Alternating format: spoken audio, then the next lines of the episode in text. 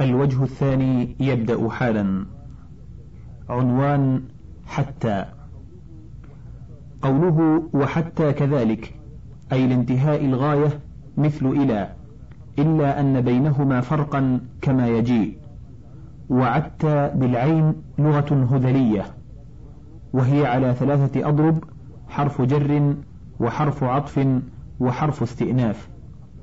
فإذا كانت حرف جر فلها معنيان إلى وكي ولا تجر بمعنى كي إلا مصدرا مؤولا به الفعل المنتصب بعدها بأن المضمرة نحو أسلمت حتى أدخل الجنة ولا تقول حتى دخول الجنة والتي بمعنى إلى تجر ذلك نحو سرت حتى تغيب الشمس وتجر الاسم الصريح أيضا نحو حتى مطلع الفجر. وينبغي أن يكون المجرور بها مؤقتا لأنه حد والتحديد بالمجهول لا يفيد.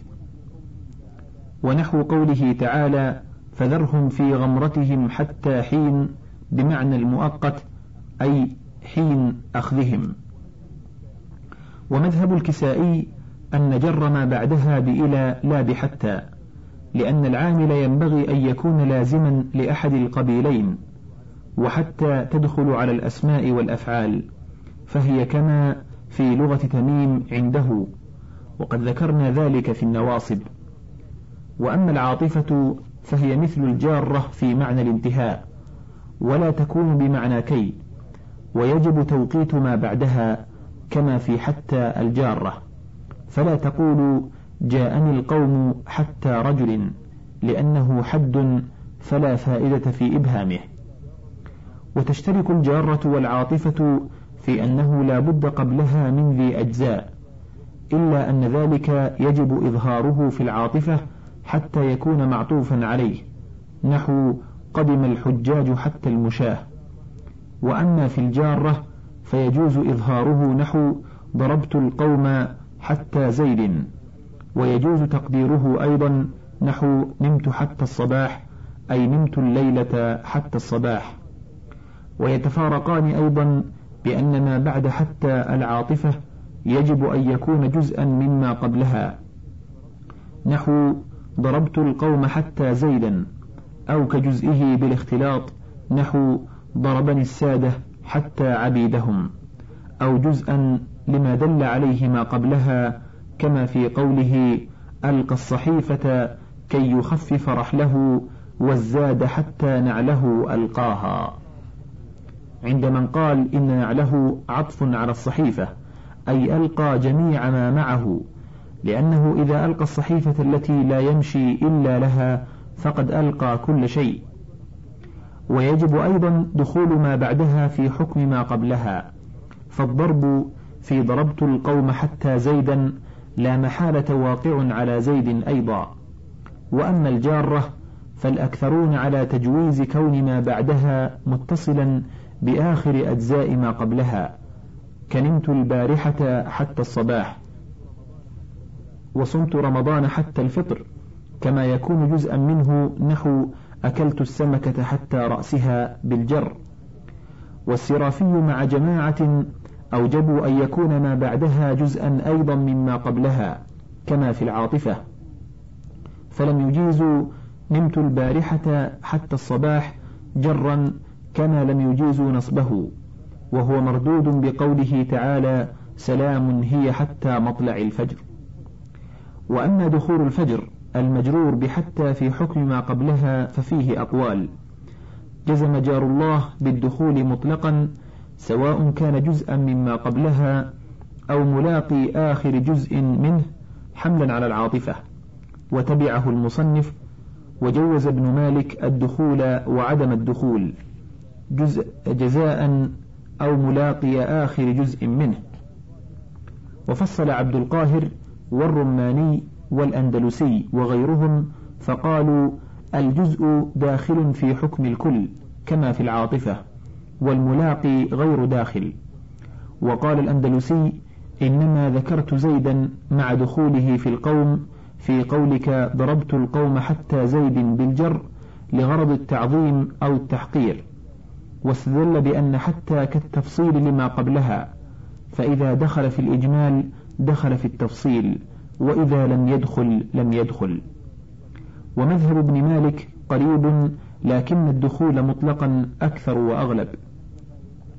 واعلم أنه لا يلزم أن يكون ما بعد حتى العاطفة آخر أجزاء ما قبلها حسا ولا آخرها دخولا في العمل بل قد يكون كذلك وقد لا يكون لكنه يجب فيها أن يكون آخر الأجزاء إذا رتبت الأجزاء الأقوى فالأقوى فإذا ابتدأت بقصدك من الجانب الأضعف مصعدا كان آخر الأجزاء أقواها. نحو مات الناس حتى محمد صلى الله عليه وسلم بالعطف.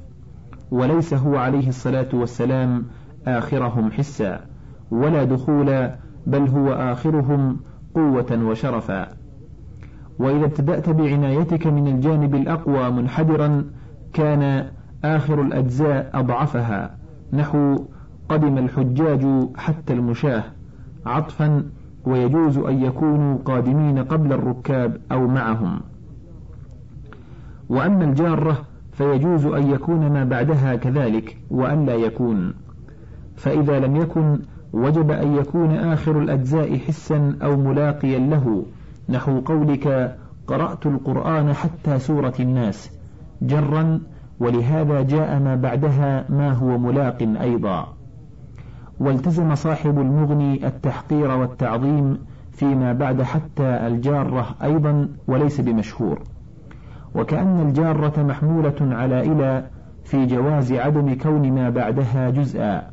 خلافا للسرافي وفي جواز عدم دخوله في حكم ما قبلها كما قال ابن مالك وفي جواز قصد كونه آخر الأجزاء حسا لا قوة ولا ضعفا لأنك إذا لم تقصد كونه آخرها ضعفا أو قوة وجب في حتى كونه آخرها حسا كما ذكرنا فلا يجوز أكلت السمكة إلى نصفها وإلى ثلثها. والعاطفة كواو العطف في دخول ما بعدها في حكم ما قبلها وليست بمعنى الواو خلافا لمن توهم ذلك لأن حتى لا بد فيها من معنى الانتهاء بخلاف الواو. وهذا كما توهم المصنف لدخول ما بعد حتى الجارة كثيرا فيما قبلها كما بعد مع أن حتى تكون بمعنى مع فقال وبمعنى مع كثيرا وإذا عطفت بحتى العاطفة على مجرور فالاختيار إعادة الجار دفعا لتوهم كونها جارة. نحو مررت بالقوم حتى بزيد. وقد يكون ذو الأجزاء الذي قبل حتى جارة كانت أو عاطفة من تمام جملة ما بعد حتى. نحو القوم حتى زيدا رأيت عطفا وجرا. وكل ما ذكرنا من الأحكام هو لحتى العاطفة للاسم. وأما العاطفة للجملة فنحو نظرت إليه حتى أبصرته. ويجوز أن يقال إن حتى في مثله ابتدائية وإنها لا تعطف الجملة أبدا. قوله وتختص بالظاهر خلافا للمبرد إذا كانت عاطفة جاز دخولها على المضمر. نحو جاءني القوم حتى أنت ورأيت القوم حتى إياك. ومررت بالقوم حتى بك. وأما الجارة فلا تدخل على المضمر اجتزاء بإلى لكون إلى أشد تمكنا وأوسع تصرفا. فلهذا تدخل آخر الأجزاء وأوسطها وتقوم مقام الفاعل نحو قيم إلى زيد ولا يقال قيم حتى عمرو.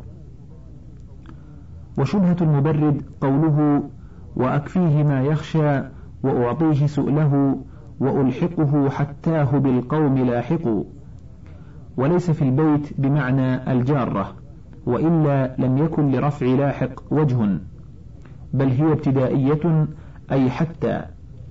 كما في قوله فبيناه يشري رحله قال قائل البيت وتمسك بقوله فلا والله لا يلفي أناس فتى حتاك يا ابن أبي زياد وهو شاذ. عنوان الفرق بين حتى وإلى. ومن الفرق بين حتى وإلى أن حتى يلزمه تقدم ذي الأجزاء إما لفظا أو تقديرا كما ذكرنا بخلاف إلى. وأن الأظهر دخول ما بعد حتى في حكم ما قبلها كما اخترنا بخلاف إلى. فإن الأظهر عدم الدخول إلا مع القرينة وإن كان أيضا جزءا. وقال الأندلسي لا فرق بينهما من هذا الوجه فإذا كان ما بعدها جزءا مما قبلها فالظاهر الدخول فيهما وإن لم يكن جزءا فالظاهر فيهما عدم الدخول وما اخترناه أظهر عند النحاة. ومن الفرق بينهما أن الفعل المتعدي بحتى يجب أن يستوفي أجزاء المتجزئ الذي قبل حتى شيئا فشيئا حتى ينتهي إلى ما بعد حتى من الجزء أو الملاقي. وأما إلى فإن كان قبلها ذو الأجزاء وبعدها الجزء أو الملاقي فحكمها أيضا كذلك وإلا فلا نحو قلبي إليك. ولا خلاف في صحة وقوع الملاقي بعد إلى. وأما بعد حتى ففيه الخلاف كما مر. واعلم أن حتى لا يكون مستقرا إلا في نحو كان سيري حتى أدخلها بنصب أدخل. وأعني بالمستقر ما يتعلق بمقدر. وأما حتى الابتدائية فقد ذكرناها في نواصب المضارع. ويقع بعدها الفعلية والاسمية كما ذكرناه هناك. وفائدة الابتدائية أيضا إما التحقير كما في قوله فوا عجبا حتى كليب تسبني كأن أباها نهشل أو مجاشع أو التعظيم كقوله فما زالت القتلى تمج دماءها بدجلة حتى ماء دجلة أشكلوا ويلزم في الاسمية أن يكون خبر المبتدأ من جنس الفعل المتقدم نحو ركب القوم حتى الأمير راكب. ولو قلت حتى الأمير ضاحك لم يفد.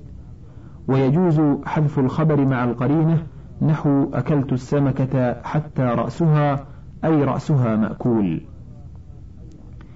عنوان في قوله وفي للظرفية إما تحقيقا نحو زيد في الدار أو تقديرا نحو نظر في الكتاب وتفكر في العلم وأنا في حاجتك. لكون الكتاب والعلم والحاجة شاغلة للنظر والفكر والمتكلم مشتملة عليها اشتمال الظرف على المظروف فكأنها محيطة بها من جوانبها. وكذا قوله عليه الصلاة والسلام في النفس المؤمنة مئة من الإبل أي في قتلها. فالسبب الذي هو القتل متضمن للدية تضمن الظرف للمظروف وهذه هي التي يقال إنها للسببية. وقوله تعالى ولأصلبنكم في جذوع النخل قيل إن في فيه وفي قوله بطل كأن ثيابه في سرحة يحذى نعال السبت ليس بتوأم بمعنى على. والأولى أنها بمعناها لتمكن المصلوب من الجذع تمكن المظروف في الظرف. وقيل إنها بمعنى الباء في قوله ويركب يوم الروع منا فوارس بصيرون في طعن الأباهر والكلى. والأولى أن تكون بمعناها أي لهم بصارة وحذق في هذا الشأن. وقيل هي بمعنى إلى في قوله تعالى فردوا أيديهم في أفواههم. والأولى أن نقول هي بمعناها والمراد التمكن. وقيل هي بمعنى مع في قوله تعالى فادخلي في عبادي وبمعنى الباء في قوله نحابي بها أكفاءنا ونهينها ونشرب في أثمانها ونقامر. والأولى في الموضعين كونها بمعناها أي حاصلة في زمرة عبادي أو بمعنى ادخلي أيتها الروح في أجسام عبادي.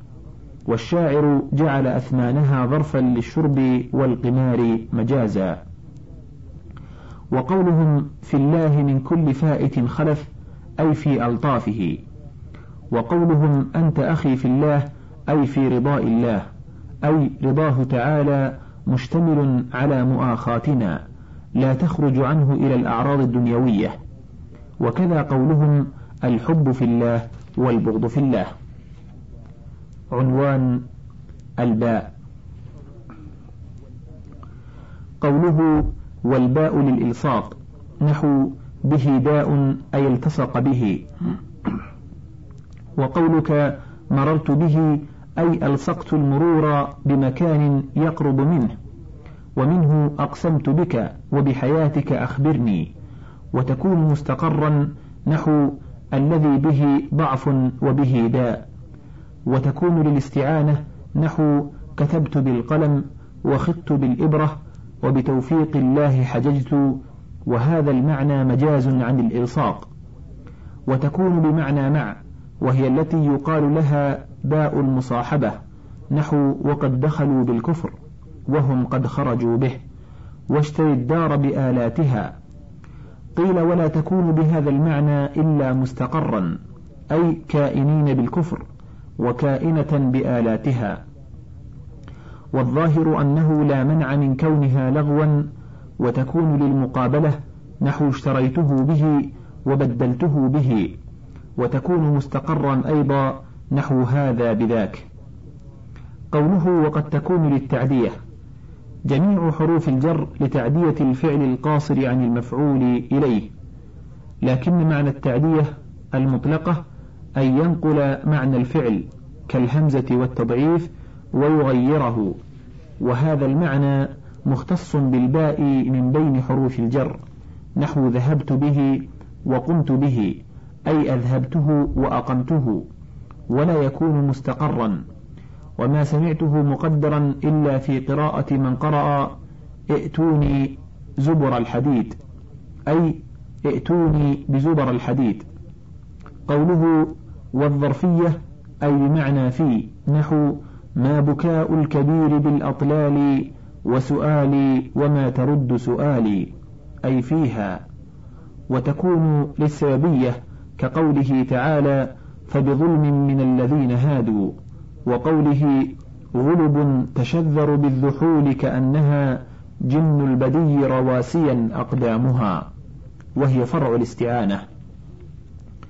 وقيل جاءت للتبعيض نحو قوله تعالى وامسحوا برؤوسكم قال ابن جني إن أهل اللغة لا يعرفون هذا المعنى بل يورده الفقهاء ومذهبه أنها زائدة لأن الفعل يتعدى إلى مجرورها بنفسه وتجيء بمعنى من نحو عينا يشرب بها عباد الله وبمعنى عن نحو سأل سائل بعذاب واقع وتجيء للتجريد نحو رأيت بزيد أسدا أي برؤيته أسدا كما مر في من.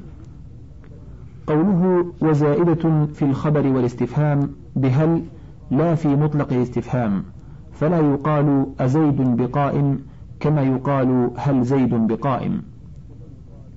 قوله والنفي بليس نحو ليس زيد براكب وبما نحو ما زيد براكب.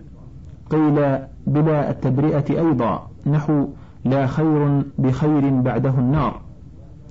والأولى أنها بمعنى في ولم يسمع في النفي بإن فما كان للمصنف أن يطلق النفي والاستفهام.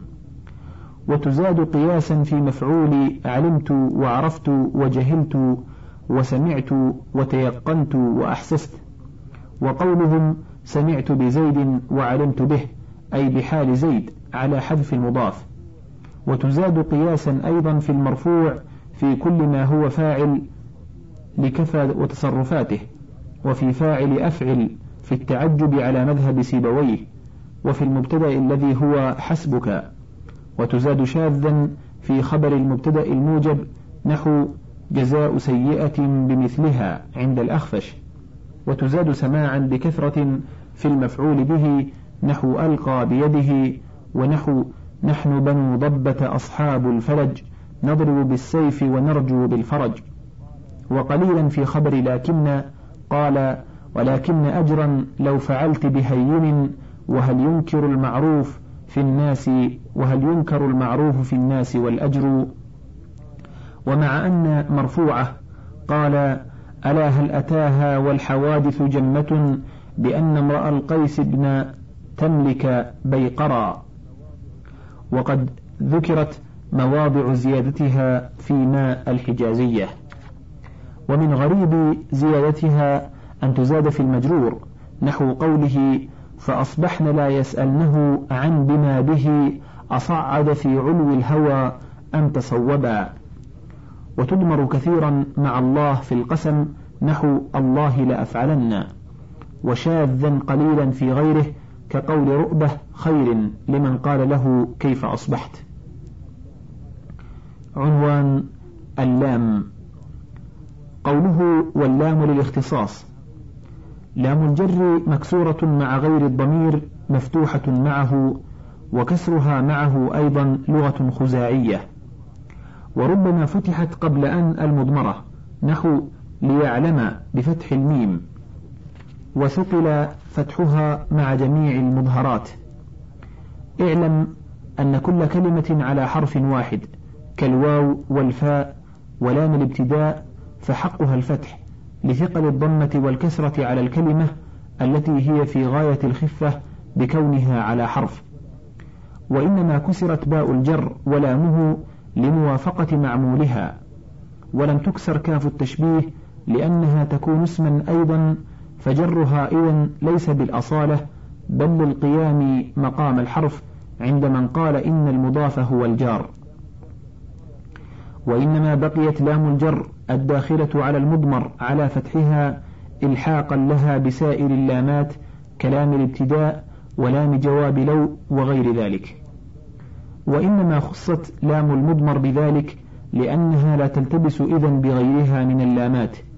إذ المضمر المجرور غير المرفوع ولو فتحت في غير المضمر لالتبست بلام الابتداء والفرق بالإعراب لا يتم إذ ربما يكون الظاهر مبنيا أو موقوفا عليه. وفائدة اللام الاختصاص إما بالملكية نحو المال لزيد أو بغيرها نحو الجل للفرس والجنة للمؤمن والابن لزيد. والتي تسمى لام العاقبة نحو لدوا للموت وابنوا للخراب فكلكم يصير إلى ذهاب. وقوله تعالى ولقد ذرأنا لجهنم فرع لام الاختصاص. كأن ولادتهم للموت وخلقهم لجهنم. وكذا التي للتعليل نحو جئتك للسمن وللضرب إذ المجيء مختص بذلك.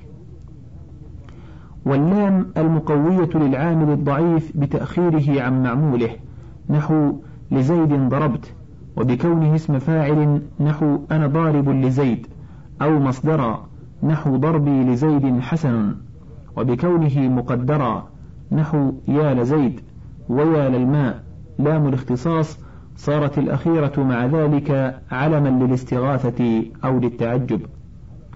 وقد تجيء بمعنى إلى نحو سمع الله لمن حمده أي استمع الله إلى من حمده.